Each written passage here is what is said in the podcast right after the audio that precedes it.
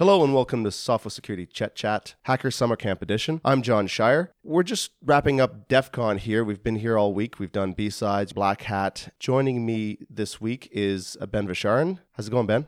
Yeah, really good, mate. Really good. Those of you who are longtime listeners uh, probably don't know Ben's voice. He is uh, one of our sales engineers, but I'll let him briefly introduce himself. Yeah, thanks, John. So I'm a security engineer based out of Melbourne, Australia. I've been with Sophos for about two years now. Security's been my passion for a long time. Uh, this is my first time in Las Vegas, and I'm pretty excited to be here. That's great. So you got uh, a really unique opportunity to attend all three conferences. You were here for B-Sides, uh, Black Hat, and DEF CON, and you got to go to a lot of talks. In your own words, describe a little bit about the, the three conferences, what you liked about them. And, you know, I'm sure you've been to a bunch of security conferences before, but I think that these are a little bit different, aren't they? Yeah, absolutely. The atmosphere is quite exceptional at all the conferences. So starting off with B-Sides, it's a little bit more no frilsy than the other two conferences, but the quality of content and the people that attend are just as good. So, and that's what I found to be a little bit more of a deep dive in a techie conference as opposed to Black Hat, which is very much more commercial. A lot of vendors are talking there. A lot of the talks were more about governments. There was nobody that was dropping any new vulnerabilities or anything. And then moving across to DEF CON, that is, you know, the real hacker show. That's, um, yeah, a lot of talent in there. You don't even need to go to talks to get the full experience of DEF CON. Yeah, and I found that absolutely exceptional. Yeah, you, you mentioned that, that you don't need to go to talks. And I think for those of you who have been,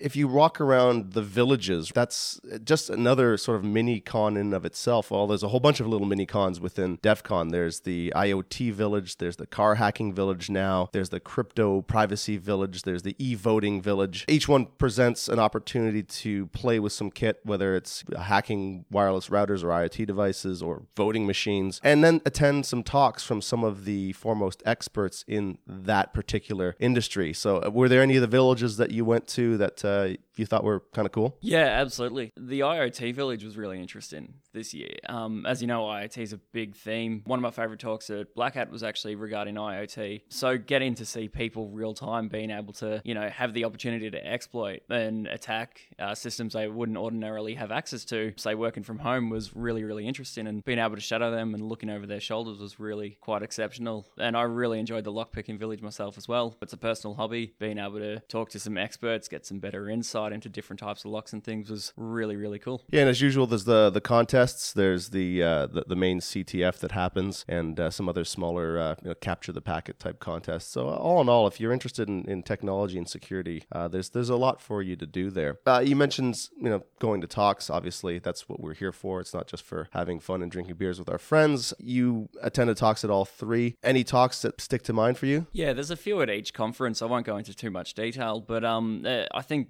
we're starting with the first conference I attended, B-Sides. I took a lot of interest into one particular panel talk called Feds Love Hackers. And it was really about how the governments now working with the white hat hackers to actually, you know, responsibly disclose. And traditionally, and we've seen it time and time again, where organizations are quite resistant to change. And when someone knocks on their door to say, to say, hey, I found an issue with your system, that the door gets shut straight away or they end up getting arrested. And this was really about the FDA and other organizations within government really working to, to broker that communication. So I found that really fascinating to see our industry being recognized and maturing at quite a rapid rate. I completely agree. I attended similar panels last year specifically on those topics, and groups like I Am the Cavalry are breaking some of that ground for us, helping forge those relationships within government. As long as everybody's on board and has the same common goal in mind in terms of making things much more secure for everybody, then I think we win in the end. Uh, you know, I got a chance to walk around Black Hat a little bit. One of the things that really jumped out at me was a lot of companies this year selling threat intelligence and analytics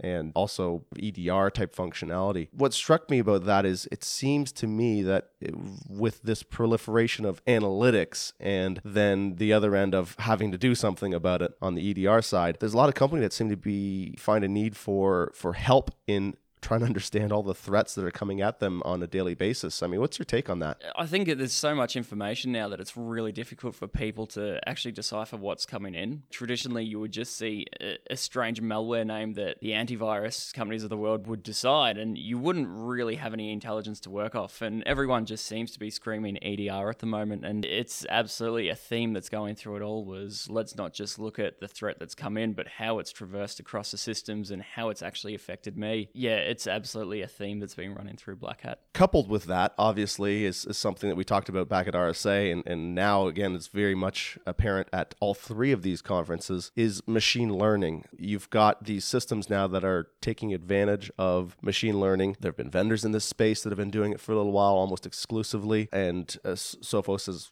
inquired Invincea uh, recently to add that capability to our portfolio. But uh, it seems to me like machine learning is really taking off and, and gotten to the point now where not only are we able to use it for threat detection, uh, and, and, it's you know, quite competent at doing that depending on how you train your model. And, and we had uh, some great talks actually this year at Black Hat, uh, one by Hilary Sandl- excuse me, Hillary, Hilary Sanders, uh, who did a talk on machine learning, as well as Dorka Palotai, who did a talk on ransomware as a service. Both great talks. Uh, back to this machine learning, though, it, it, seems that we're taking that machine learning piece, and there are some people that are extending it now to do other things. So I saw an interesting talk at DEF CON, which was using AI, machine learning model, to do SQL injection, and, and so the machine itself didn't know what to put in. It, it didn't actually know how to do machine or SQL injection, but what it did do is it kind of learned it along the way and eventually was able to to dump some tables and cause some some real havoc. And so, did you see anything that was interesting on the machine learning front? Interestingly enough, at B-Sides, Black Hat, and DEF CON, there was the whole way through just machine learning was a theme. Traditionally, we'd seen that from the you know the AV vendors and things like that. But the the weaponization of machine learning and talking about neural networks is now